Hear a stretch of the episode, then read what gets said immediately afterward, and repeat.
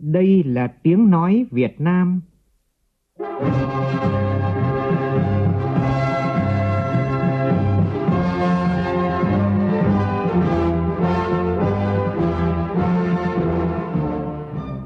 là tiếng nói Việt Nam, phát thanh từ Hà Nội, thủ đô nước Cộng hòa xã hội chủ nghĩa Việt Nam.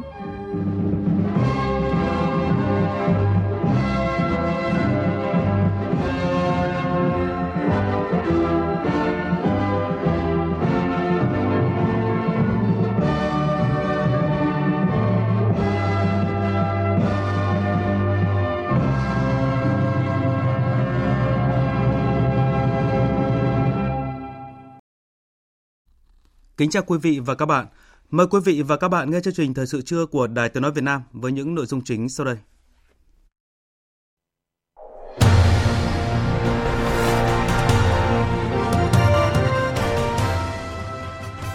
Số doanh nghiệp phục hồi và mở rộng sản xuất tăng, kinh tế khởi sắc giúp thu ngân sách quý 1 tăng khá so với cùng kỳ năm ngoái. Từ hôm nay, thành phố Hồ Chí Minh triển khai bình ổn giá nhiều mặt hàng thiết yếu. Mưa lũ bất thường tại một số tỉnh miền Trung làm hai người chết, một người mất tích, hàng chục nghìn hecta lúa hoa màu chìm trong nước lũ, hàng trăm ghe thuyền bị chìm. Châu Âu chấp nhận rủi ro quyết không thanh toán khí đốt của Nga bằng đồng rúp. Trong khi đó, người dân Đức đã đổ xô đi tích trữ máy sưởi thay thế do lo ngại thiếu khí đốt. Các bên tham chiến tại Yemen đã đạt được thỏa thuận ngừng bắn trong 2 tháng bắt đầu từ ngày hôm nay.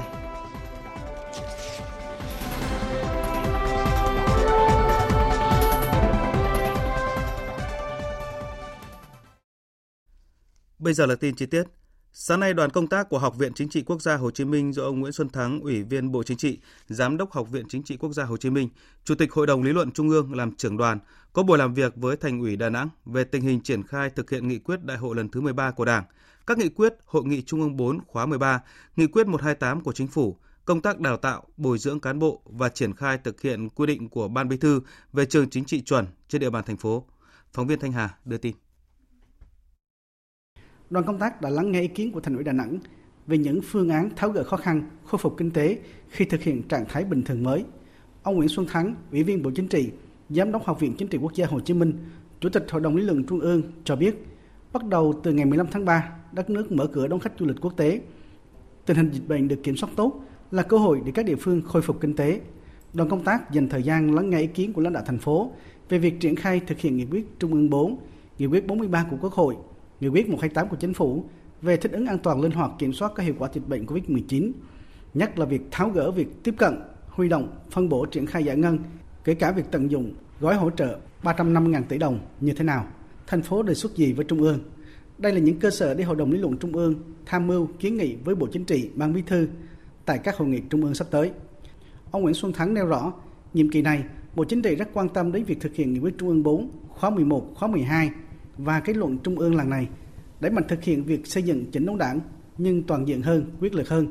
Không chỉ nhấn mạnh tới việc ngăn chặn suy thoái tư tưởng chính trị, đạo đức lối sống tự diễn biến tự chuyển hóa, mà còn kiên quyết xử lý đối với các trường hợp có những diễn biến về tư tưởng chính trị, những biểu hiện suy thoái về tư tưởng chính trị.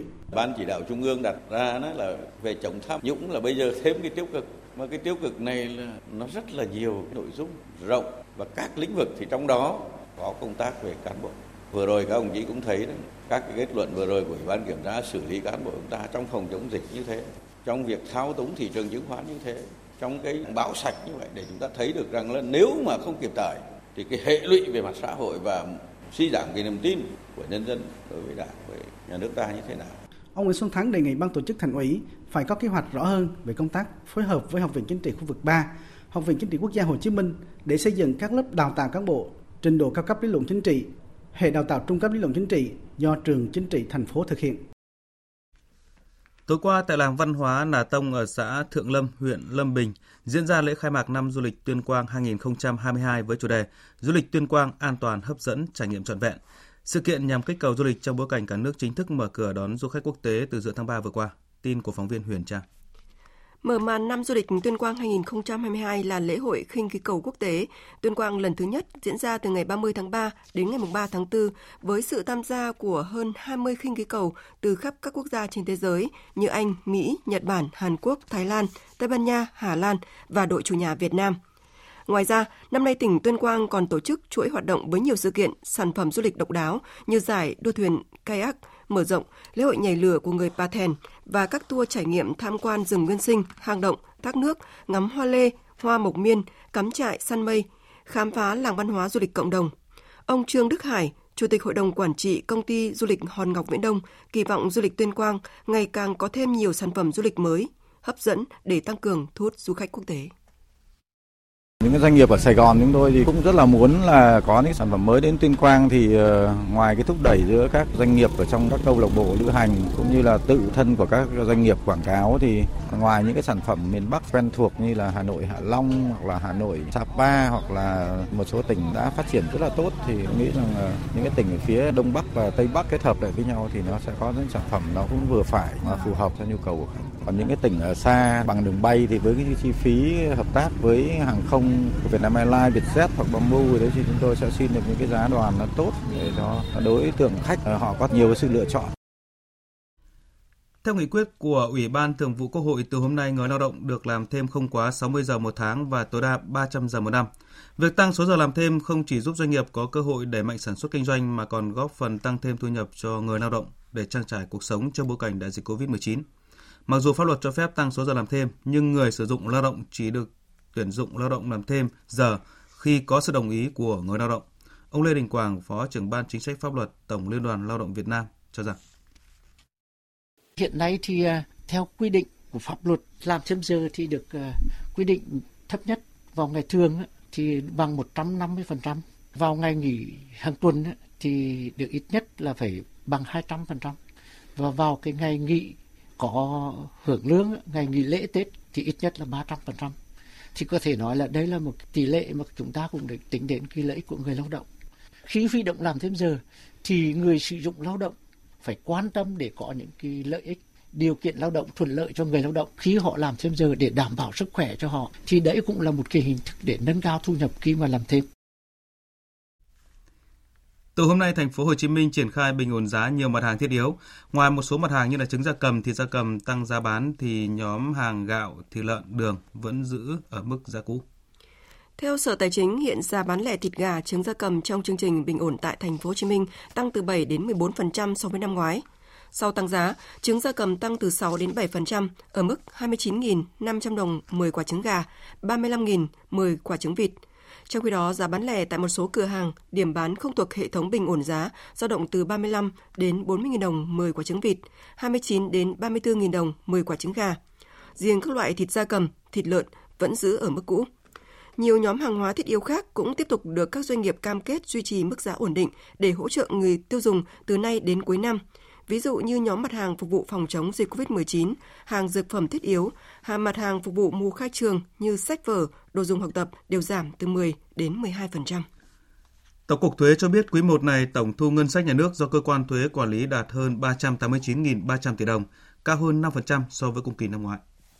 Theo Tổng cục Thuế, thu ngân sách quý 1 này đạt khá là do tình hình dịch bệnh trên cả nước tiếp tục được kiểm soát, hoạt động sản xuất kinh doanh hồi phục, các chính sách hỗ trợ của chính phủ đã và đang phát huy tác dụng tốt. Các doanh nghiệp đã có sự tăng tốc hoạt động sản xuất kinh doanh. Số doanh nghiệp thành lập mới và quay trở lại hoạt động trong quý 1 tăng gần 37% so với cùng kỳ năm trước. Bình quân một tháng có 20.000 doanh nghiệp thành lập và quay trở lại hoạt động. Khu vực dịch vụ trong quý 1 cũng khởi sắc khi nhiều hoạt động dịch vụ sôi động trở lại. Đóng góp của một số ngành dịch vụ thị trường có tỷ trọng lớn vào mức tăng tổng tăng giá trị tăng thêm của quý 1 có thể kể đến như hoạt động tài chính, ngân hàng và bảo hiểm, ngành vận tải, kho bãi, ngành bán buôn và bán lẻ và ngành du lịch. Công ty IMP Belstar, một doanh nghiệp Mỹ vừa quyết định đầu tư làm kho siêu lạnh lớn nhất Việt Nam ở tỉnh Bà Rịa Vũng Tàu với trị giá 300 đến 500 triệu đô la Mỹ. Tin của phóng viên Lưu Sương việc công ty EMP Belstar lựa chọn Bà Rịa Vũng Tàu để đầu tư vì địa phương có vị trí địa lý thuận lợi, là cửa ngõ giao thương quốc tế, kết nối hệ thống cảng vận tải hàng hóa trên thế giới, là đầu mối thông thương toàn vùng kinh tế trọng điểm phía Nam. Để thực hiện được dự án, EMP Belstar dự kiến sẽ liên kết với Tổng Công ty Khí Việt Nam BBGas và Công ty Cổ phần Tam Thắng để triển khai thực hiện dự án kho siêu lạnh âm 80 độ, sử dụng công nghệ làm lạnh bằng LNG tại thị xã Phú Mỹ với tổng mức đầu tư từ 300 đến 500 triệu đô la Mỹ. Theo Phó Chủ tịch Ủy ban Nhân dân tỉnh Bà Rịa Vũng Tàu, ông Lê Ngọc Khánh, dự án kho siêu lạnh này nếu đầu tư tại địa phương sẽ rất phù hợp với trọng tâm phát triển kinh tế cũng như quy hoạch phát triển logistics của tỉnh từ nay đến năm 2030. Tỉnh sẽ hỗ trợ tạo điều kiện cho nhà đầu tư trong khuôn khổ pháp luật đầu tư cho phép. Công ty EMP Belstar là doanh nghiệp quản lý quỹ và tài sản có trụ sở chính tại New York, Hoa Kỳ, với nguồn vốn huy động hơn 7 tỷ đô la Mỹ. Công ty EMP Belstar đã đầu tư vào hơn 100 tập đoàn quốc tế, lĩnh vực cung ứng lạnh sử dụng công nghệ tận dụng nhiệt lạnh của LNG để làm hệ thống kho siêu lạnh. Đây là thành công vượt bậc mà công ty EMP Belstar cũng là đơn vị tiên phong trong lĩnh vực hậu cần dây chuyền đông lạnh độc lập lớn nhất tại Hàn Quốc. Thời sự VOV nhanh, tin cậy, hấp dẫn. Cập nhật tình hình mưa lũ bất thường tại các tỉnh miền Trung. Thưa quý vị, hai ngày qua trên địa bàn hai tỉnh Thừa Thiên Huế và tỉnh Quảng Trị có mưa to đến rất to. Lượng mưa phổ biến từ 80 đến 100 mm, có nơi mưa to hơn như là huyện Hải Lăng trên 300 mm.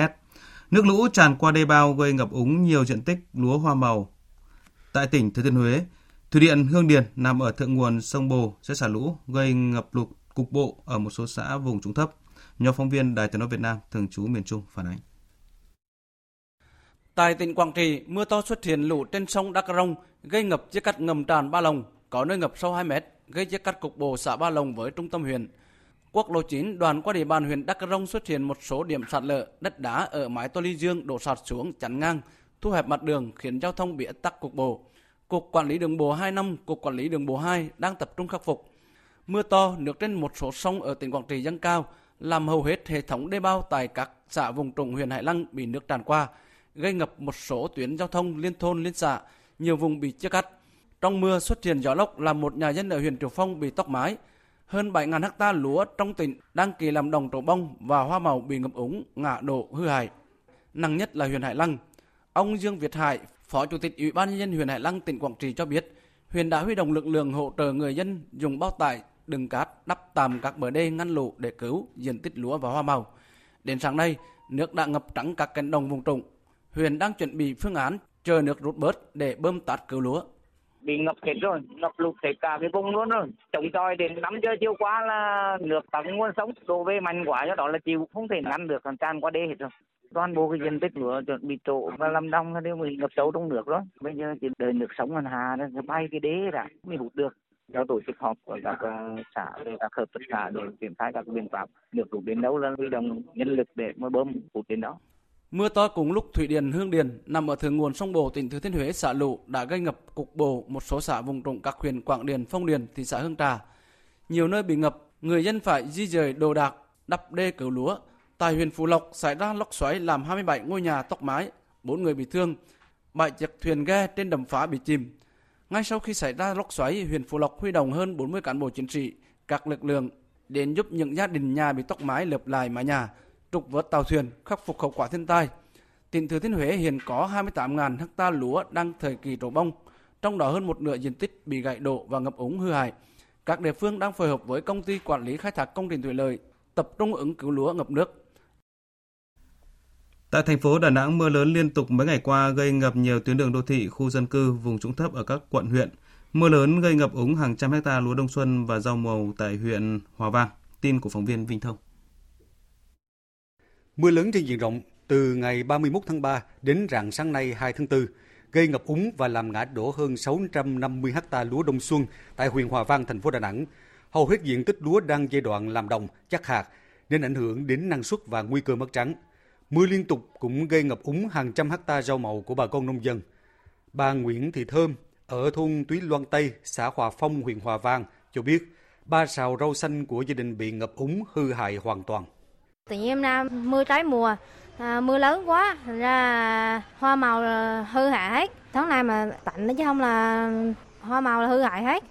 Giờ là bà con là phải sớm nhau làm khai thăm dòng trả chứ không là hư trơn ấy. Trước thiệt hại do đợt mưa lớn bất thường, Ban Chỉ huy phòng chống thiên tai và tìm kiếm cứu nạn huyện Hòa Vang đã tổ chức kiểm tra sẵn sàng phương án di dời các hộ dân thuộc khu vực sạt lở đến nơi an toàn. Công ty trách nhiệm hữu hạn một thành viên khai thác thủy lợi Đà Nẵng phối hợp với các đơn vị địa phương có hồ chứa nước tổ chức kiểm tra đánh giá an toàn các hồ chứa trên địa bàn huyện. Ông Phan Văn Tôn, Chủ tịch Ủy ban nhân dân huyện Hòa Vang cho biết, địa phương chủ động rà soát, có phương án gia cố khơi thông dòng chảy, xử lý các điểm ngập úng, sạt lở, hạn chế thấp nhất thiệt hại. Bây giờ phải những cái lúa mà ngập nó phải khơi thông, trắng thoát nước cho kịp để giữ lúa. Còn rau với đậu thì chưa chờ là phải tập trung thu hoạch, đặc biệt là đậu phụng. Theo Văn phòng Ban Chỉ đạo Quốc gia về phòng chống thiên tai, tính đến sáng nay, mưa lũ ở các tỉnh miền Trung đã làm hai người chết, một người mất tích. Trong đó, tỉnh Phú Yên là địa phương chịu thiệt hại về người với một người chết, một người mất tích. Dự báo tình hình thời tiết bất thường cực đoan còn tiếp tục xảy ra nên chính quyền và người dân các tỉnh nơi đây đặc biệt đề phòng. Chú ý rút kinh nghiệm trong vụ mưa to sóng lớn đánh chìm nhiều tàu cá những ngày qua, các ngư dân cần neo đậu tàu cá ở khu vực khuất gió, neo giữ chặt để tránh va đập khi có sóng to gió lớn. Còn khi ra khơi cần thường xuyên nghe tin cảnh báo không khí lạnh, vùng áp thấp và mưa lớn trên biển để chủ động phòng tránh. Còn tại Sapa sáng nay ghi nhận nhiệt độ giảm xuống dưới 0 độ C ở đỉnh Phan Xipang của uh, Sapa Lào Cai. Băng giá xuất hiện giữa mùa xuân phủ trắng núi rừng.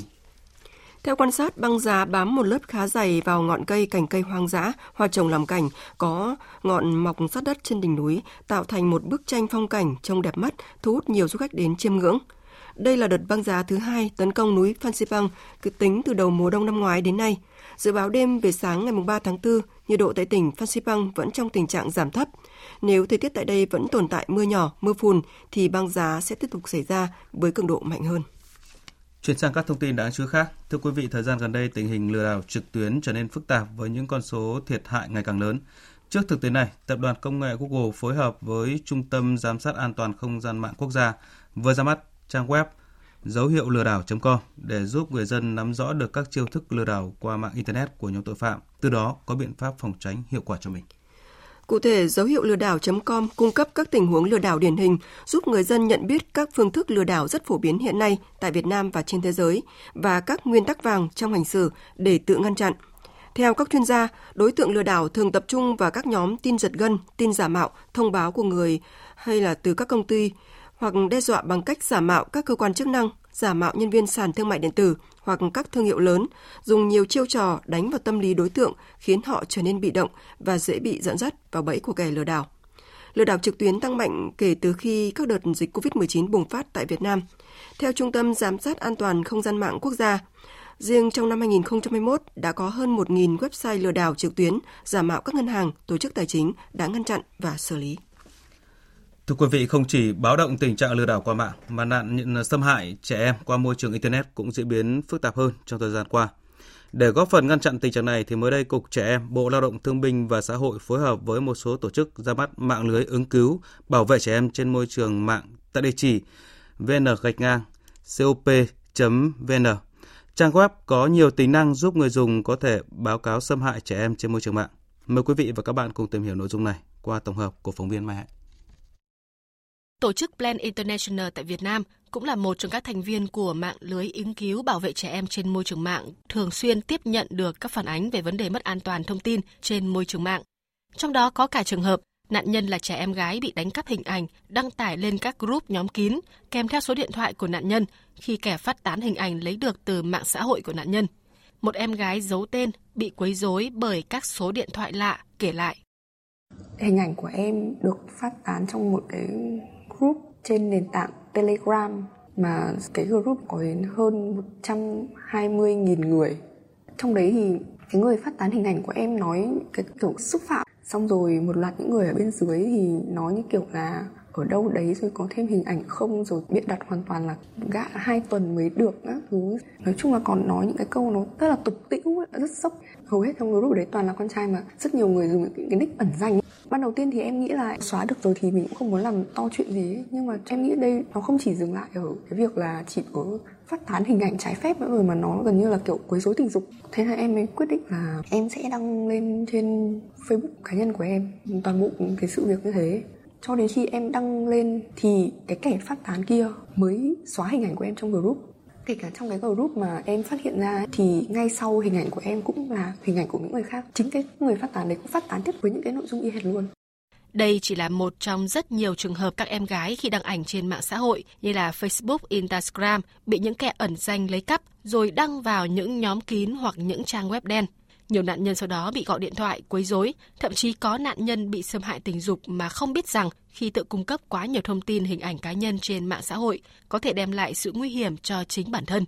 Bởi khi sử dụng Internet càng lâu, các mạng xã hội càng gợi ý nhiều hình ảnh, clip về sở thích, thói quen của người dùng, như nhận định của chuyên gia an ninh mạng Ngô Việt Khôi. Bạn sử dụng mạng xã hội càng lâu thì những thông tin để vẽ lại chân dung về thói quen, về sở thích của bạn càng rõ ràng. Vì đó là big data, tức là cơ sở dữ liệu lớn mà những đơn vị vận hành các mạng xã hội đấy có thể thu thập qua từng ngày, từng giờ, xử lý và phân tích và tạo thành các cái data, dữ liệu Mạng lưới ứng cứu bảo vệ trẻ em trên môi trường mạng mới đây đã ra mắt trang web vncop.vn với nhiều tính năng góp phần bảo vệ trẻ em an toàn trên môi trường mạng.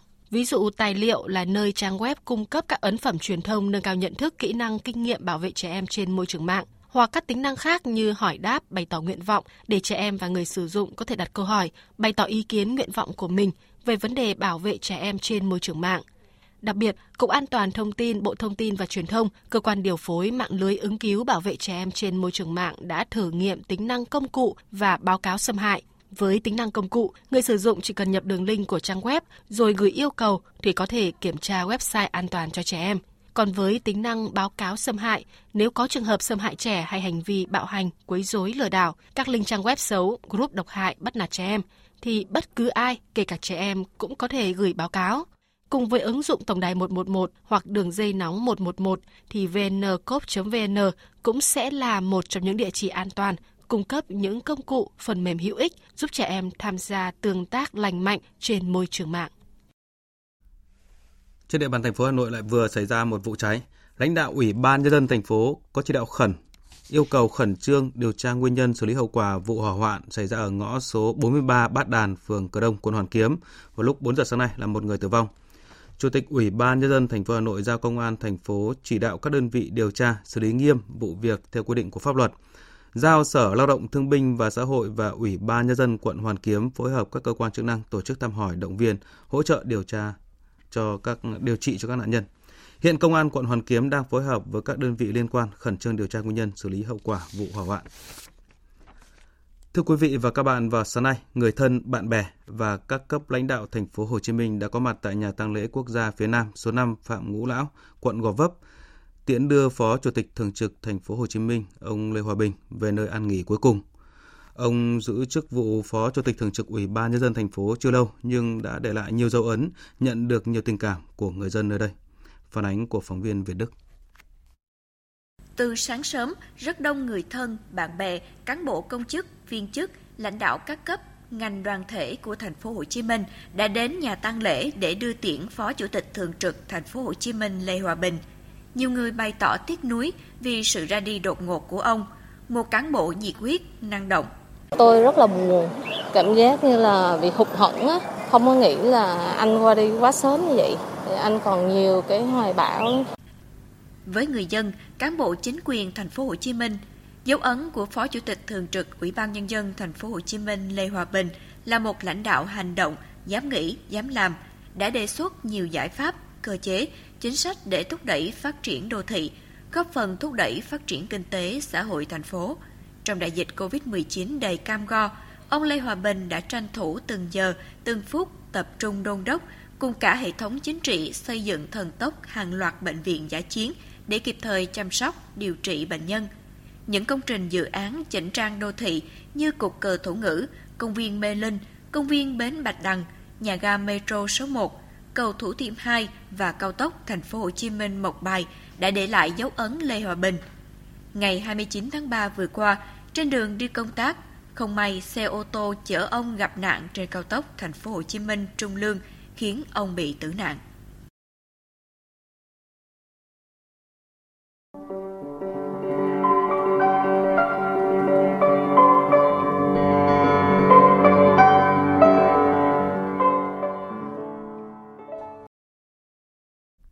Mời quý vị và các bạn nghe tiếp chương trình thời sự trưa với phần tin quốc tế. Quan hệ giữa Australia và Ấn Độ sẽ bước sang một giai đoạn mới khi hai nước ký hiệp định thương mại tự do vào hôm nay. Phóng viên Việt Nga thường trú tại Australia thông tin. Hôm nay, Australia và Ấn Độ sẽ ký hiệp định thương mại tự do. Hiệp định được cho là có giá trị tới 12,6 tỷ đô la Australia này sẽ đưa quan hệ hai nước bước sang một giai đoạn mới. Theo thỏa thuận này, Ấn Độ sẽ loại bỏ thuế đối với 85% hàng hóa của Australia nhập khẩu vào nước này, và con số này sẽ lên đến 91% trong thập kỷ tới. Về phía Australia, nước này cũng loại bỏ thuế đối với 96% mặt hàng nhập khẩu từ Ấn Độ. Thủ tướng Australia Scott Morrison đánh giá thỏa thuận này không chỉ đơn thuần là một thỏa thuận kinh tế, mà nó thể hiện sự tin cậy và mối quan hệ sâu sắc trong nhiều mặt giữa hai nước. Một trong những lý do chính để hai nước đạt được thỏa thuận này là vì chúng tôi đã làm việc để đảm bảo rằng các đối tác có cùng chí hướng trong nhiều lĩnh vực như an ninh, các vấn đề nhân đạo trong khu vực. Đây đều là những vấn đề quan trọng với hai nước. Thỏa thuận này không chỉ đơn thuần là về kinh tế mà còn là biểu hiện của mối quan hệ đối tác sâu sắc mà tôi và Thủ tướng Modi đã tạo nên. Ấn Độ là một thị trường vô cùng lớn với khoảng 1,4 tỷ dân và vẫn đang tiếp tục phát triển mạnh mẽ, nên việc Australia ký thỏa thuận thương mại tự do với Ấn Độ sẽ không chỉ mang lại lợi ích trước mắt mà còn mở ra nhiều cơ hội to lớn cho các doanh nghiệp Australia trong hàng chục năm tới. Trong bối cảnh quan hệ thương mại với Trung Quốc đang gặp nhiều khó khăn, việc Australia ký hiệp định thương mại tự do với Ấn Độ sẽ giúp nước này đa dạng hóa bạn hàng và giảm bớt sự phụ thuộc vào thị trường Trung Quốc. Ngày 1 tháng 4 là thời hạn chót mà Nga đặt ra cho các quốc gia không thân thiện phải thanh toán năng lượng bằng đồng rúp nếu không muốn bị cắt nguồn cung thiết yếu. Tuy nhiên, châu Âu đã bác bỏ tối hậu thư của Điện Kremlin và khẳng định sẽ không để bị Nga gây sức ép. Biên tập viên Thu Hoài tổng hợp thông tin. Tối hậu thư của Nga đã gây ra làn sóng chấn động khắp châu Âu bởi châu Âu mua khoảng 40% lượng khí đốt tự nhiên từ Nga, vận chuyển qua Belarus, Ukraine, Ba Lan hay biển Baltic. Là nước nhập khẩu lớn nhất, chính phủ Đức trong tuần này đã kích hoạt giai đoạn đầu tiên trong kế hoạch 3 giai đoạn nhằm kiểm soát cuộc khủng hoảng năng lượng – Bất kỳ sự sụt giảm đáng kể nào về nguồn cung của Nga đều có thể khiến nền kinh tế lớn nhất châu Âu rơi vào suy thoái. Chuyên gia George Bond, chủ tịch công ty dịch vụ tài chính Sander Mori Harris đánh giá. Các nước châu Âu chắc chắn sẽ gặp khó khăn trong ngắn hạn. Họ nhập khẩu hàng nghìn tỷ mét khối khí đốt từ Nga mỗi năm và sẽ không thể sản xuất được khí đốt hóa lỏng hoặc tìm kiếm các nguồn thay thế chỉ trong thời gian rất ngắn.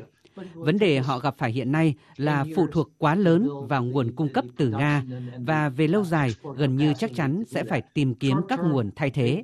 Song để xây dựng được năng lượng sản xuất và xuất khẩu, châu Âu có thể phải mất tới 10 năm và về ngắn hạn, đây là một vấn đề rất lớn. Đức, Pháp và các chính phủ châu Âu khác đã bác bỏ tối hậu thư của Điện Kremlin, khẳng định sẽ không để bị Nga gây sức ép nhằm thay đổi các điều khoản hiện có. Theo ông Paolo Gentiloni, quan chức kinh tế hàng đầu của Liên minh châu Âu, các hợp đồng hiện tại không bao gồm nghĩa vụ thanh toán bằng đồng rúp và phải được tôn trọng. Điều đó có nghĩa là cơ chế hoán đổi từ đồng euro sang đồng rúp như đề xuất của Nga sẽ là vô hiệu.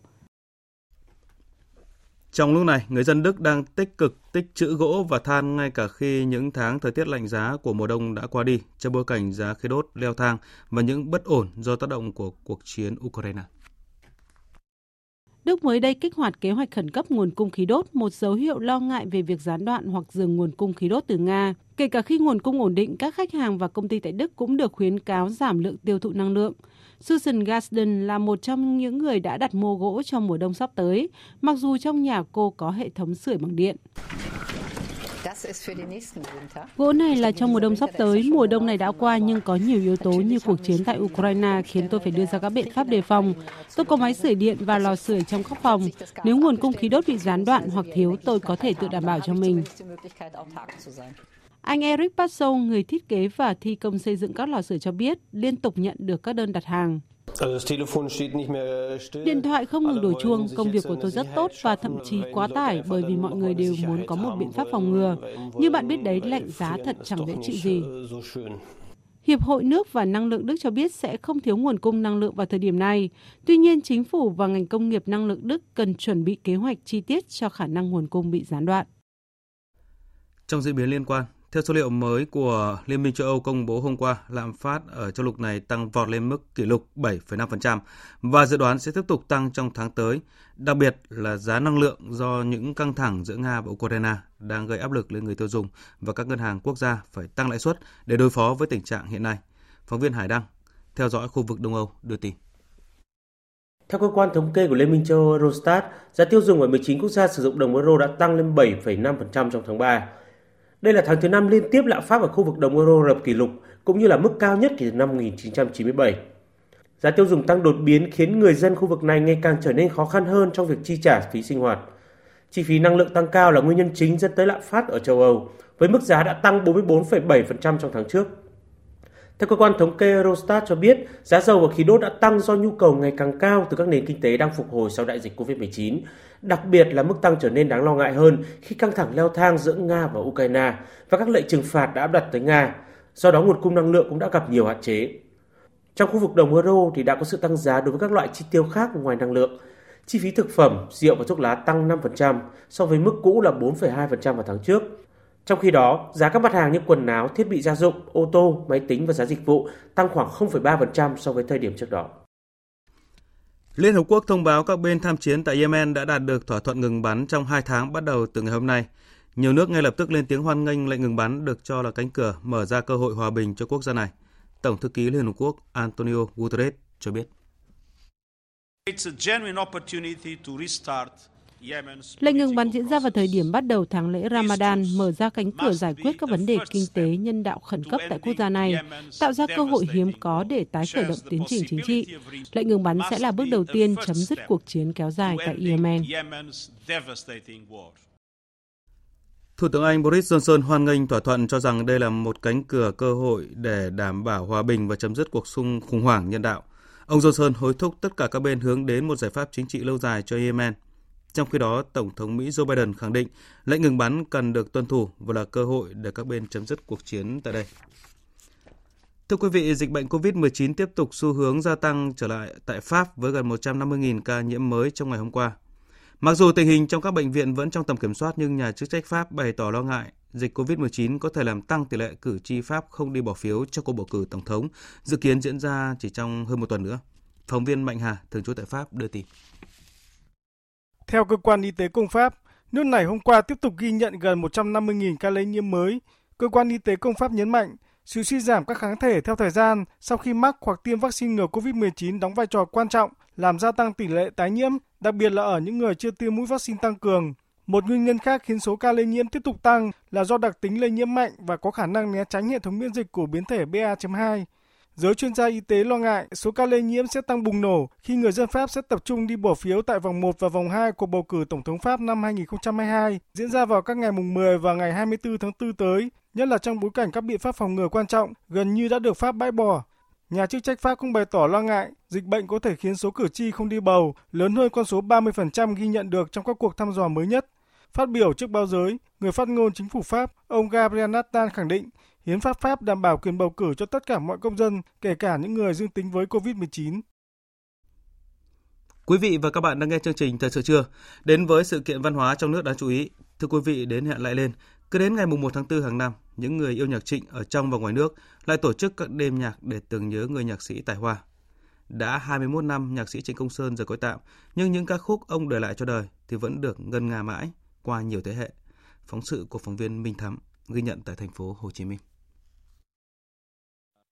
Qua một cái đại dịch quá lớn như vậy, chúng ta ai ai cũng có nhiều mất mát. Cho nên hôm nay chúng ta cùng ngồi lại, lắng lòng, chia sẻ những bài tình ca, những bài thân phận ca của nhạc sĩ Trịnh Công Sơn để chúng ta hàn gắn những vết thương lòng và chia sẻ thông điệp yêu thương của nhạc sĩ Trịnh Công Sơn. Đó là những chia sẻ của ca sĩ Tấn Sơn, một người yêu nhạc Trịnh một người bạn của gia đình cố nhạc sĩ và là thành viên của ban tổ chức đêm nhạc 21 năm nhớ Trịnh Công Sơn diễn ra tối qua ở đường sách Nguyễn Văn Bình, thành phố Hồ Chí Minh. Điều đặc biệt là trong hơn 300 khán giả đến theo dõi chương trình thì có đến 80% là các bạn trẻ. Lê Vũ Thanh Thanh, một sinh viên trường Đại học Kiến trúc thành phố Hồ Chí Minh có mặt từ rất sớm chia sẻ ờ, lúc mà mình còn nhỏ thì ba luôn là hát những cái bài nhạc trình đó là một cái cơ duyên khiến cho mình biết đến nhạc trình nhạc trịnh nó mang đến cho mình một cái cảm giác rất là bồi hồi. Mỗi khi mà mình nghe tới và mình cảm thấy là nhạc bây giờ rất là khó để có thể thể hiện được những cái thứ mà như nhạc trịnh thể hiện được. Chiều nay em Trong gần 3 tiếng, khán giả được đắm chìm trong rất nhiều ca khúc nổi tiếng của cố nhạc sĩ như Hãy yêu nhau đi, Cho đời chúc ơn, Mưa hồng, Như cánh vạt bay, Ở trọ, Nghe những tàn phai, Tuổi đời mênh mông, Ngoài các giọng ca quen thuộc như Hiền Thục, Tấn Sơn, Hà Lê, chương trình còn có sự góp giọng của nhiều nghệ sĩ trẻ, trong đó có các diễn viên của dự án phim Em và Trịnh. Mỗi nghệ sĩ một màu sắc và phong cách thể hiện khác nhau, đưa khán giả đi qua nhiều cung bậc cảm xúc. Ông Bùi Mạnh Kiên, một khán giả 67 tuổi cho biết, nhạc trịnh đã gắn bó và trở thành món ăn tinh thần của ông từ năm 13 tuổi. Theo ông, cái hay và thú vị của nhạc trịnh là ở mỗi giai đoạn trong cuộc đời thì ông lại thấy có thêm những chiêm nghiệm mới, cảm xúc mới khi nghe nhạc trịnh. Nhạc truyện Công Sơn thì làm tâm hồn của mình nó, nó mỗi lần nghe xong mình thấy nó thư giãn rồi có những cái ý ca từ đó, nó rất là hay. Mình phải suy gẫm mà càng nghe mình càng thấy thấm thía về cuộc sống về nhân sinh quan nhiều cái hay lắm. Là hôm nay thấy toàn giới trẻ đi thôi thì chú nghĩ nhạc truyện là sống mãi thôi. Sau khi đêm nhạc ở đường sách kết thúc một chương trình khác là đêm thao thức cùng trịnh lần thứ 10 với chủ đề đóa hoa vô thường cũng được tổ chức tại nghĩa trang Gò Dưa, thành phố Thủ Đức. Như thường lệ, những người mộ điệu nhạc trịnh không chỉ ở thành phố Hồ Chí Minh mà còn từ nhiều tỉnh thành khác đã về đây quây quần bên mộ nhạc sĩ, cùng nhau thắp nến và hát lên những ca khúc nhạc trịnh. Có thể thấy dù đã qua 21 năm nhạc sĩ Trịnh Công Sơn rời cõi tạm, nhưng âm nhạc của ông thì vẫn sống mãi trong lòng những người mộ điệu. Dù qua bao thăng trầm thời gian thì nhạc trịnh vẫn luôn giữ vị trí đặc biệt trong nền âm nhạc Việt Nam.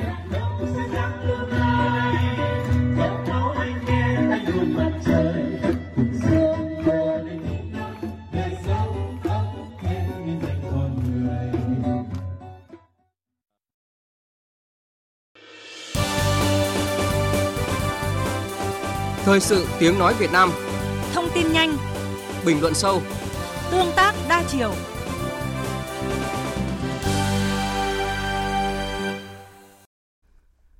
Thưa quý vị, những dự án giao thông trọng điểm ở phía Nam được quy hoạch từ rất lâu nhưng dự án vẫn nằm trên giấy, là một trong những điểm nghẽn trong liên kết vùng khiến cực tăng trưởng kinh tế lớn nhất của cả nước đang bị kìm nén. Gỡ nút thắt trong tư duy vùng sẽ được các địa phương trong vùng tạo sự liên kết phát triển kết nối giao thông, từ đó tạo sức bật để kinh tế xã hội của vùng phát triển. Phóng viên Việt Đức có cuộc phỏng vấn tiến sĩ Trần Du Lịch, thành viên tổ tư vấn kinh tế của Thủ tướng Chính phủ. Mời quý vị và các bạn cùng nghe. Thưa tiến sĩ Trần Du Lịch, thành phố Hồ Chí Minh và các tỉnh Đông Nam Bộ là vùng kinh tế trọng điểm phía Nam. Tuy nhiên thì những năm gần đây, tốc độ phát triển kinh tế của vùng đã có phần suy giảm. Một trong những nguyên nhân được cho là do hệ thống giao thông trong vùng kém phát triển. Ông đánh giá như thế nào về nhận định này ạ? Trước hết phải nói rằng để có thể liên kết phát triển tới vùng đó thì nó phải gồm bốn cái nội dung đồng bộ. Thứ nhất là các địa phương trong vùng phải hình thành quy hoạch kinh tế vùng để phân bố lực lượng sản xuất. Cái nhóm thứ hai đó liên kết phát triển trên cơ sở là quy hoạch vùng rồi thì cái hệ thống giao thông kết nối vùng. Cái nhóm thứ ba là quy hoạch chung liên kết phát triển đào tạo nguồn nhân lực và thị trường lao động chung. Và cái liên kết thứ tư đó là liên kết bảo vệ môi trường chung, đặc biệt lưu vực sông Đồng Nai và sông Sài Gòn. Trước đây cũng từng có quy hoạch vùng từ rất lâu nhưng không ai làm theo được. Bởi vì tất cả địa phương đều được giao kế hoạch theo tỉnh, quy hoạch theo tỉnh và đầu tư theo tỉnh. Thành ra là trễ nải xem như giao thông vùng là của Trung ương và Trung ương thì cũng không đủ sức cho địa phương này kéo dài như vậy. Từ năm 2013 đó, chính phủ là quy hoạch vùng thành phố Hồ Chí Minh. Ở vùng này nó gồm 17 cái đô thị lớn thành một cái chuỗi đô thị của vùng. Và sự phát triển này khiến cho thành phố Hồ Chí Minh sẽ không có tập trung dân cư lớn mà nó hình thành một cái chuỗi đô thị của vùng. Thì những cái việc như vậy đã quy hoạch, đã định hướng. Nói nôm na chính phủ định hướng. Nhưng để thực thi nó là không làm được. Thành ra phải nói rằng là trong những điểm nghẽn mà vùng này là phát triển chưa đúng tiềm năng, đó là nghẽn về giao thông kết nối vùng. Gần đây phải nói thì tín hiệu rất đáng mừng là Thủ tướng, rồi à, Phó Thủ tướng và kể cả Bộ Giao thông, vân vân tập trung để xử lý cái nghẽn về giao thông vùng mà trước mắt rất quan trọng mà hiện nay chuẩn bị trình cho Quốc hội đó là đường vành đai số 3. Nếu khai thông được vành đai này nó cũng có một cái bước phát triển để khai thông không chỉ Bình Dương, Đồng Nai, Thành phố Hồ Chí Minh về hệ thống cảng rồi về sân bay Long Thành trong tương lai mà nó còn giúp cho cả Bình Phước, Tây Ninh phát triển được nữa. Như ông vừa nói, rõ ràng là hệ thống giao thông kết nối vùng rất quan trọng. Trung ương cũng đã lập nhiều quy hoạch về các tuyến giao thông kết nối vùng. Tuy nhiên thực tế thì các dự án này lại luôn chậm triển khai. Điển hình là như Vành đai 3, đã hơn 11 năm qua thì dự án này vẫn nằm trên giấy. Vậy theo ông, nguyên nhân nào dẫn tới hiện trạng trên ạ? Thứ nhất thì phải nói rằng là cái sự phân bố ngân sách trung ương đó, thì chưa được ưu tiên cho vùng này dĩ nhiên có nhiều lý do nhiều nơi phải ưu tiên ví dụ trong năm gần đây là phải tập trung ưu tiên đồng bằng sông cửu long chẳng hạn đó là một cái ưu tiên rất chính đáng Tuy nhiên ngoài cái vấn đề bố trí ngân sách trung ương thì cái cơ chế liên kết để huy động nguồn lực. Tôi ví dụ vành đai ba vành đai bốn hoàn toàn phải có cơ chế huy động quỹ đất hai bên để phát triển đô thị. Tôi tin rằng quỹ đất hai bên này nếu có cơ chế tốt, tổ chức quy hoạch, đấu giá thì nguồn thu đủ sức để làm những con đường này. Nhưng muốn làm cái này thì phải là có chủ trương của chính phủ và có sự hợp tác của các địa phương trong vùng để mới làm được. Thật sự thì cái quỹ đất mà hình thành được các đô thị ven nối với cây những đường vành đai này thì rõ ràng hiện nay tôi gọi là con gà để trứng vàng nếu chúng ta huy động được tốt. Như vậy thì vấn đề không chỉ vấn đề ngân sách trung ương đâu mà vấn đề cơ chế để huy động nguồn lực đặc biệt từ quỹ đất và cái phương thức tổ chức làm, phối hợp làm thì có thể làm được. Tuy nhiên phải nói rằng là dù có làm tất cả cái đường như tôi nói về đường bộ cũng chưa phải là tối ưu cho vùng này. Tôi ví dụ bây giờ nối kết thành phố Hồ Minh với miền Tây Nam Bộ thì bắt buộc phải khẩn trương và bàn rất nhiều không làm đó là đường sắt nối thành phố Hồ Chí Minh với Cần Thơ. Nếu thành phố Hồ Chí Minh với Cần Thơ có một đôi đường sắt khổ 1435 chạy hai chiều tốc độ 160 200 số giờ, tôi cho rằng là giải quyết bài toán giao thông mới là lớn. Thứ hai là phải khôi phục lại tối ưu giao thông đường thủy chúng ta phải khai thác tối đa cái tiềm lực này hay là ví dụ bây giờ phát triển chúng ta tính cái đường sắt nối từ thành phố Hồ Minh đi Lộc Ninh của Bình Phước để phát triển cái vùng đất dự trữ này cũng chưa cũng chậm lại. Như ông đã phân tích, các địa phương thì xem giao thông liên kết vùng không phải là trách nhiệm của địa phương mà là trách nhiệm của trung ương. Đây cũng chính là điểm nghẽn trong à, phát triển giao thông vùng và chúng ta cần tháo gỡ điểm nghẽn này như thế nào ạ? Với tất cả thế chế và kế hoạch hiện nay thì địa phương phải lo cho địa phương họ là đúng. Chúng ta không trách địa phương được bởi vì tất cả chỉ tiêu từ phát triển tổng sản phẩm nội địa, đầu tư, ngân sách, thu ngân sách, tất cả mọi thứ là giao cho tỉnh, kể cả phân bố vốn đầu tư. Chúng ta lập hội đồng vùng, nhưng chưa bao giờ Trung ương là có quy định rằng những dự án đầu tư hạ tầng của vùng này là hội đồng vùng phải có ý kiến trước khi chính phủ phân bố. Vậy là cái cơ chế phân bố ngân sách là chúng ta quên mất cái vùng. Làm sao chúng ta đối địa phương được? Địa phương họ phải lo cho họ chứ. Tôi cho rằng thể chế ta là dựa trên kinh tế tỉnh. Mặc dù nghị quyết của đảng và hiến pháp đều nói kinh tế vùng, nhưng trên thực tế điều hành là kinh tế tỉnh. Thành ra tôi cho rằng phải khai thông cơ chế liên kết, tư duy phải thay đổi. Vậy à, ngoài nâng cao vai trò của hội đồng vùng, theo ông, Trung ương cần phải làm gì? Tôi đề nghị đổi mới tư duy theo tinh thần chỉ đạo như của Thủ tướng Phạm Minh Chính yêu cầu bộ ngành phải làm hai việc. Việc thứ nhất như tôi nói, vấn đề phân bố ngân sách đầu tư, nhất là đầu tư về hạ tầng. Các địa phương trong vùng phải có ý kiến hội đồng vùng cùng thống nhất Thứ hai là giao cơ chế rõ ràng. Ví dụ như là chủ tịch hội đồng vùng thành phố Hồ Chí Minh là người đứng ra điều phối những dự án đầu tư như hiện nay, cái cách làm vành đai ba và cho địa phương phân quyền cho hội đồng vùng này mà chủ đầu tư chịu trách nhiệm triển khai. Và theo những cái thủ tục, đặc biệt như hiện nay quốc hội cho phép làm đường cao tốc bắc nam vậy.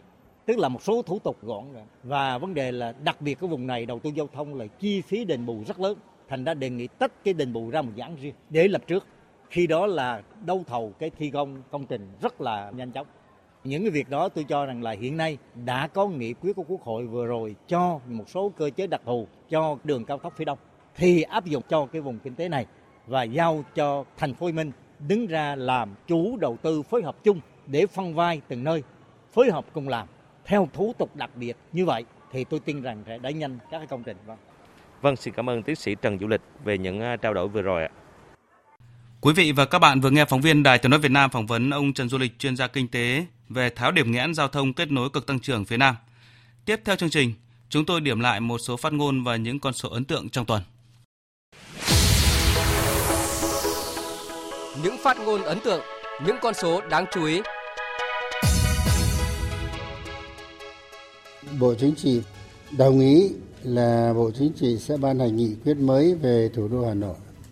Thứ hai cũng đồng ý là sẽ có nghiên cứu và chuẩn bị để trình có thể ban hành cái luật về thủ đô sau khi Bộ Chính trị có nghị quyết. Tổng Bí thư Nguyễn Phú Trọng khẳng định tại cuộc làm việc với thành phố Hà Nội, mục tiêu đến năm 2030, Hà Nội đi đầu cả nước hoàn thành công nghiệp hóa, hiện đại hóa, năng động hiệu quả vì con người là trung tâm động lực thúc đẩy dẫn dắt phát triển vùng và cả nước, có sức cạnh tranh khu vực và thế giới, sánh vai thủ đô các nước phát triển cao trong khu vực. Đến năm 2045, Hà Nội trở thành thành phố kết nối toàn cầu, văn hiến, hiện đại và sáng tạo, có mức sống và chất lượng cuộc sống cao, kinh tế văn hóa xã hội phát triển toàn diện, đặc sắc và hài hòa, ngang tầm các thủ đô và thành phố hàng đầu trong khu vực. Việc có thêm cái quy định về hành vi, chế tài bản quyền đối với các nội dung có tính chất pháp lý quan trọng, cần thiết nhằm đảm bảo được vừa giữ gìn được cái tính pháp lý, tính trang nghiêm, tôn nghiêm ờ, của quốc kỳ, quốc huy, quốc ca, vừa đáp ứng cái nhu cầu phổ biến đến nhân dân và hội nhập quốc tế tổ chức cá nhân được thực hiện quyền sở hữu trí tuệ liên quan đến quốc kỳ, quốc huy, quốc ca không được ngăn chặn cản trở việc phổ biến sử dụng quốc kỳ, quốc huy, quốc ca. Vì theo tôi hiến pháp là sự hiến định cao nhất và trong đây chỉ đưa vào bổ sung những cái hạn định để thực hiện tốt theo luật về việc sử dụng à, quốc huy, quốc ca, quốc kỳ nữa. Đó là ý kiến của các đại biểu Quốc hội về dự án luật sửa đổi bổ sung một số điều của luật sở hữu trí tuệ tại hội nghị đại biểu Quốc hội chuyên trách diễn ra trong tuần. Người lao động làm thêm trên 200 giờ nhưng không quá 300 giờ trong một năm. Số giờ làm thêm trong một tháng là trên 40 giờ nhưng không quá 60 giờ. Đây là quy định tại nghị quyết số 17 của Ủy ban Thường vụ Quốc hội khóa 15. Cũng trong tuần, Ủy ban Thường vụ Quốc hội ban hành nghị quyết số 18 về mức thuế bảo vệ môi trường đối với xăng dầu mỡ nhờn theo đó, giảm 50% mức thuế bảo vệ môi trường đối với xăng, dầu, diesel, dầu ma rút, dầu nhờn, mỡ nhờn, giảm 70% mức thuế bảo vệ môi trường đối với dầu hỏa. Tổng sản phẩm trong nước GDP quý 1 năm nay ước tính tăng 5,03%, cao hơn GDP cùng kỳ năm 2020-2021, thấp hơn tốc độ tăng 6,85% của quý 1 năm 2019 là năm chưa chịu tác động của đại dịch Covid-19. Đây là một trong những con số đáng chú ý vừa được Tổng cục Thống kê, Bộ Kế hoạch Đầu tư khẳng định tại cuộc họp báo công bố số liệu thống kê kinh tế xã hội quý 1 năm 2022. Cũng trong quý 1, xuất siêu nông lâm thủy sản tăng gấp 3 lần với tổng kim ngạch xuất khẩu hàng nông lâm thủy sản ước đạt 22 tỷ 600 triệu đô la Mỹ, tăng 6,3% so với quý 1 của năm ngoái. Cổ phiếu FLC tiếp tục là tâm điểm chú ý của thị trường chứng khoán trong tuần qua sau khi Chủ tịch FLC Trịnh Văn Quyết bị khởi tố và bắt tạm giam. Đặc biệt là thông tin đề nghị kỷ luật một loạt lãnh đạo của ngành chứng khoán. Cổ phiếu thuộc nhóm FLC bật tăng sau gần một tuần bị bán tháo. Trong phiên giao dịch cuối tuần, thậm chí có 4 trên 6 mã tăng kịch trần. Hai mã chủ chốt của nhóm là FLC và Rose có giao dịch cao kỷ lục gần 200 triệu cổ phiếu cho cả hai mã. Trước diễn biến vừa nêu, Chủ tịch Hội đồng Quản trị Tập đoàn FLC Đặng Tất Thắng cho rằng có dấu hiệu bất thường, có thể ảnh hưởng nghiêm trọng đến hoạt động của tập đoàn FLC nói riêng và sự ổn định của thị trường chứng khoán nói chung. Tập đoàn này đề nghị Bộ Tài chính, Ủy ban Chứng khoán Nhà nước, Sở giao dịch chứng khoán Thành phố Hồ Chí Minh và Trung tâm Lưu ký chứng khoán Việt Nam về việc áp dụng biện pháp đảm bảo an ninh an toàn thị trường chứng khoán.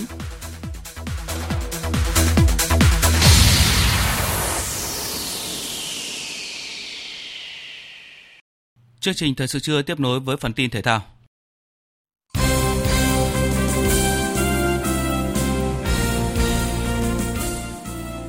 Thưa quý vị và các bạn, sự kiện thu hút quan tâm của người hâm mộ bóng đá toàn thế giới, lễ bốc thăm chia bảng vòng chung kết World Cup 2022 đã diễn ra vào đêm qua tại trung tâm triển lãm Doha, Qatar. Làm nhiệm vụ dẫn dắt lễ bốc thăm gồm cựu cầu thủ James Jennard, cựu nữ danh thủ Kali Lloyd và ca sĩ Samantha Johnson. Các trợ lý gồm Adena Ahmed Allah, Ali Dai, Bora Mulutinovic, Cafu, Jajai Okocha, Lothar Matthäus, Tim Cahill. 29 đội tuyển và 3 cặp đấu playoff trở thành 32 lá thăm chia vào 8 bảng mỗi bảng 4 đội. Kết quả cụ thể như sau, bảng A gồm chủ nhà Qatar, Ecuador, Senegal, Hà Lan, bảng B gồm Anh, Iran, Mỹ, Sweden, hoặc Scotland hoặc Ukraine. Bảng C Argentina, Ả Rập Xê Út, Mexico, Ba Lan. Bảng D Pháp, Đan Mạch, Tunisia, Australia hoặc các tiểu vương quốc Ả Rập Thống Nhất hoặc Peru. Bảng E gồm Tây Ban Nha, Đức, Nhật Bản, Costa Rica hoặc New Zealand. Bảng F có các đội Bỉ, Maroc, Croatia, Canada.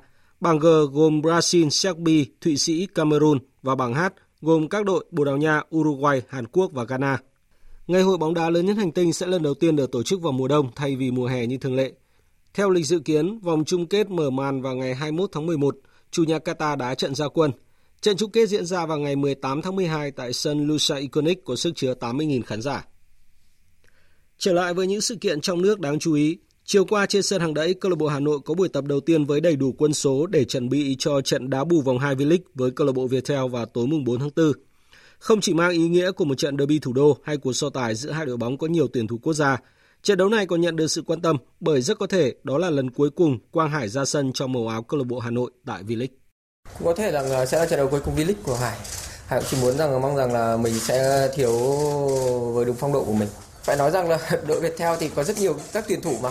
Nên à, đối với Hải thì có Hoàng Đức, có Tiến Dũng, rồi cả Thanh Bình cũng hầu như tất cả cầu thủ đấy là những cầu thủ mà Hải nghĩ rằng à, Hà Nội sẽ phải quan tâm đặc biệt.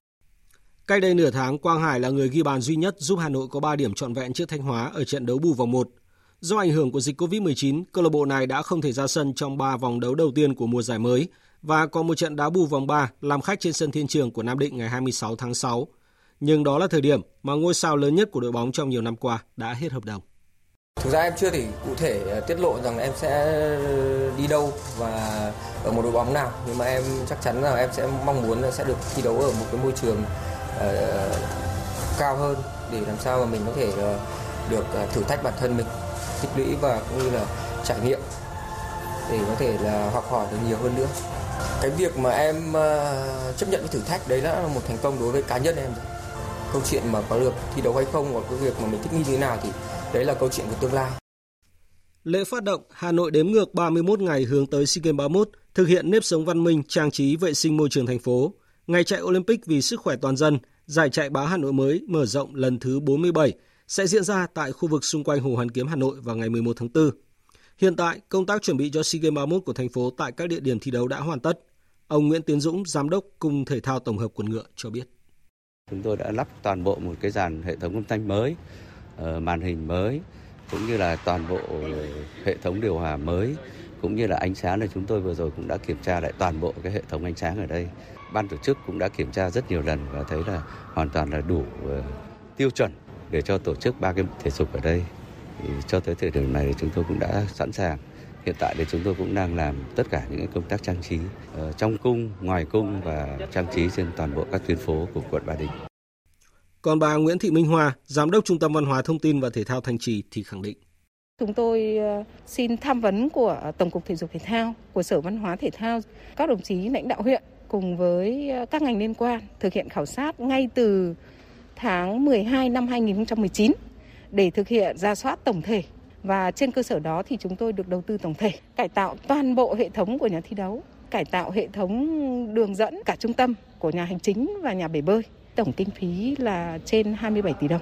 Cho đến thời điểm này các hạng mục hoàn tất, gần như là tổng thể đã hoàn chỉnh và chúng tôi có thể sẵn sàng để phục vụ cho thi đấu bộ môn bóng rổ tại nhà thi đấu của Thanh Trì được ngay. Dự báo thời tiết Trung tâm Dự báo Khí tượng Thủy văn Quốc gia cho biết hôm nay không khí lạnh sẽ tiếp tục ảnh hưởng đến các nơi khác ở khu vực Trung Bộ. Và do ảnh hưởng của không khí lạnh nên ở khu vực Bắc và Trung Trung Bộ tiếp tục có mưa mưa rào, riêng từ Hà Tĩnh đến Quảng Ngãi có mưa vừa, mưa to, có nơi mưa rất to. Lưu ý là trong mưa rông có khả năng xảy ra lốc xét, mưa đá và gió giật mạnh. Và sau đây sẽ là phần dự báo chi tiết các khu vực chiều và đêm nay. Phía Tây Bắc Bộ nhiều mây, có mưa vài nơi trời rét, nhiệt độ từ 14 đến 22 độ, có nơi dưới 12 độ. Phía Đông Bắc Bộ nhiều mây không mưa trời rét, nhiệt độ từ 14 đến 21 độ, vùng núi có nơi dưới 12 độ. Khu vực từ Thanh Hóa đến Thừa Thiên Huế phía Bắc có mưa rải rác, đêm có mưa vài nơi, phía Nam có mưa vừa, mưa to, có nơi mưa rất to, trời rét, nhiệt độ từ 15 đến 22 độ. Khu vực từ Đà Nẵng đến Bình Thuận nhiều mây, phía Bắc có mưa vừa, mưa to, có nơi mưa rất to và rông. Phía Nam có mưa rào và rông vài nơi, nhiệt độ từ 19 đến 26 độ, phía Nam từ 22 đến 30 độ. Tây Nguyên có mây, Chiều tối và đêm có mưa rào và rông vài nơi, nhiệt độ từ 18 đến 31 độ. Nam Bộ có mây, chiều tối và đêm có mưa rào và rông rải rác, nhiệt độ từ 22 đến 33 độ. Khu vực Hà Nội nhiều mây không mưa, nhiệt độ từ 14 đến 20 độ. Tiếp theo là dự báo thời tiết biển, vịnh Bắc Bộ có mưa rào và rông rải rác, tầm nhìn xa trên 10 km, giảm xuống từ 4 đến 10 km trong mưa, gió Đông Bắc cấp 6, cấp 7, giật cấp 8, cấp 9, từ đêm gió giảm dần. Vùng biển từ Quảng Trị đến Quảng Ngãi, từ Bình Định đến Ninh Thuận và từ Bình Thuận đến Cà Mau có mưa rào và rông rải rác. Trong mưa rông có khả năng xảy ra lốc xoáy, tầm nhìn xa trên 10 km, giảm xuống từ 4 đến 10 km trong mưa, gió Đông Bắc cấp 6, cấp 7, giật cấp 8, cấp 9, biển động mạnh. Vùng biển từ Cà Mau đến Kiên Giang và Vịnh Thái Lan có mưa rào và rông rải rác, tầm nhìn xa trên 10 km, giảm xuống từ 4 đến 10 km trong mưa, gió Đông Bắc đến Đông cấp 4, cấp 5. Khu vực Bắc Biển Đông và khu vực quần đảo Hoàng Sa thuộc thành phố Đà Nẵng có mưa rào và rông rải rác. Trong mưa rông có khả năng xảy ra lốc xoáy, tầm nhìn xa trên 10 km, giảm xuống từ 4 đến 10 km trong mưa, gió Đông Bắc cấp 7, giật cấp 8, cấp 9, biển động mạnh. Khu vực giữa Biển Đông có mưa rào và rông vài nơi, tầm nhìn xa trên 10 km, gió Đông Bắc cấp 5, riêng phía Bắc có lúc cấp 6, giật cấp 7. Khu vực Nam Biển Đông và khu vực quần đảo Trường Sa thuộc tỉnh Khánh Hòa có mưa rào và rông vài nơi, tầm nhìn xa trên 10 km, gió Đông Bắc cấp 4, cấp 5, riêng phía Tây đêm có lúc cấp 6, giật cấp 7, cấp 8, biển động mạnh. Vừa rồi là phần tin dự báo thời tiết, bây giờ chúng tôi tóm lược một số tin chính vừa phát. Quý một này, tổng thu ngân sách nhà nước do cơ quan thuế quản lý đạt hơn 389.300 tỷ đồng, cao hơn 5% so với cùng kỳ năm ngoái. Nguyên nhân là do tình hình dịch bệnh trên cả nước tiếp tục được kiểm soát, hoạt động sản xuất kinh doanh hồi phục. Các chính sách hỗ trợ của chính phủ đã và đang phát huy tác dụng tốt, các doanh nghiệp có sự tăng tốc trong hoạt động sản xuất kinh doanh. Mưa lũ bất thường tại một số tỉnh miền Trung làm hai người chết, một người mất tích. Hàng nghìn hecta lúa và hoa màu ở tỉnh Thừa Thiên Huế và Quảng Trị bị ngập úng. Chính quyền địa phương đang tích cực hỗ trợ người dân khắc phục hậu quả. Ngày 1 tháng 4 là thời hạn chót mà Nga đặt ra cho các quốc gia không thân thiện phải thanh toán năng lượng bằng đồng rúp nếu không muốn bị cắt nguồn cung thiết yếu. Tuy nhiên, châu Âu đã bác bỏ tối hậu thư của Điện Kremlin và khẳng định sẽ không để bị Nga gây sức ép. Liên Hợp Quốc thông báo các bên tham chiến tại Yemen đã đạt được thỏa thuận ngừng bắn trong 2 tháng bắt đầu từ hôm nay. Nhiều nước ngay lập tức lên tiếng hoan nghênh lệnh ngừng bắn, được cho là cánh cửa mở ra cơ hội hòa bình cho quốc gia này. Phần tóm lược những tin chính vừa phát cũng đã kết thúc chương trình Thời sự trưa của Đài Tiếng Nói Việt Nam. Chương trình do các biên tập viên Thu Hòa, Thanh Trường, Hùng Cường biên soạn thực hiện với sự tham gia của kỹ thuật viên Nguyễn Hằng. Chịu trách nhiệm nội dung Nguyễn Vũ Duy.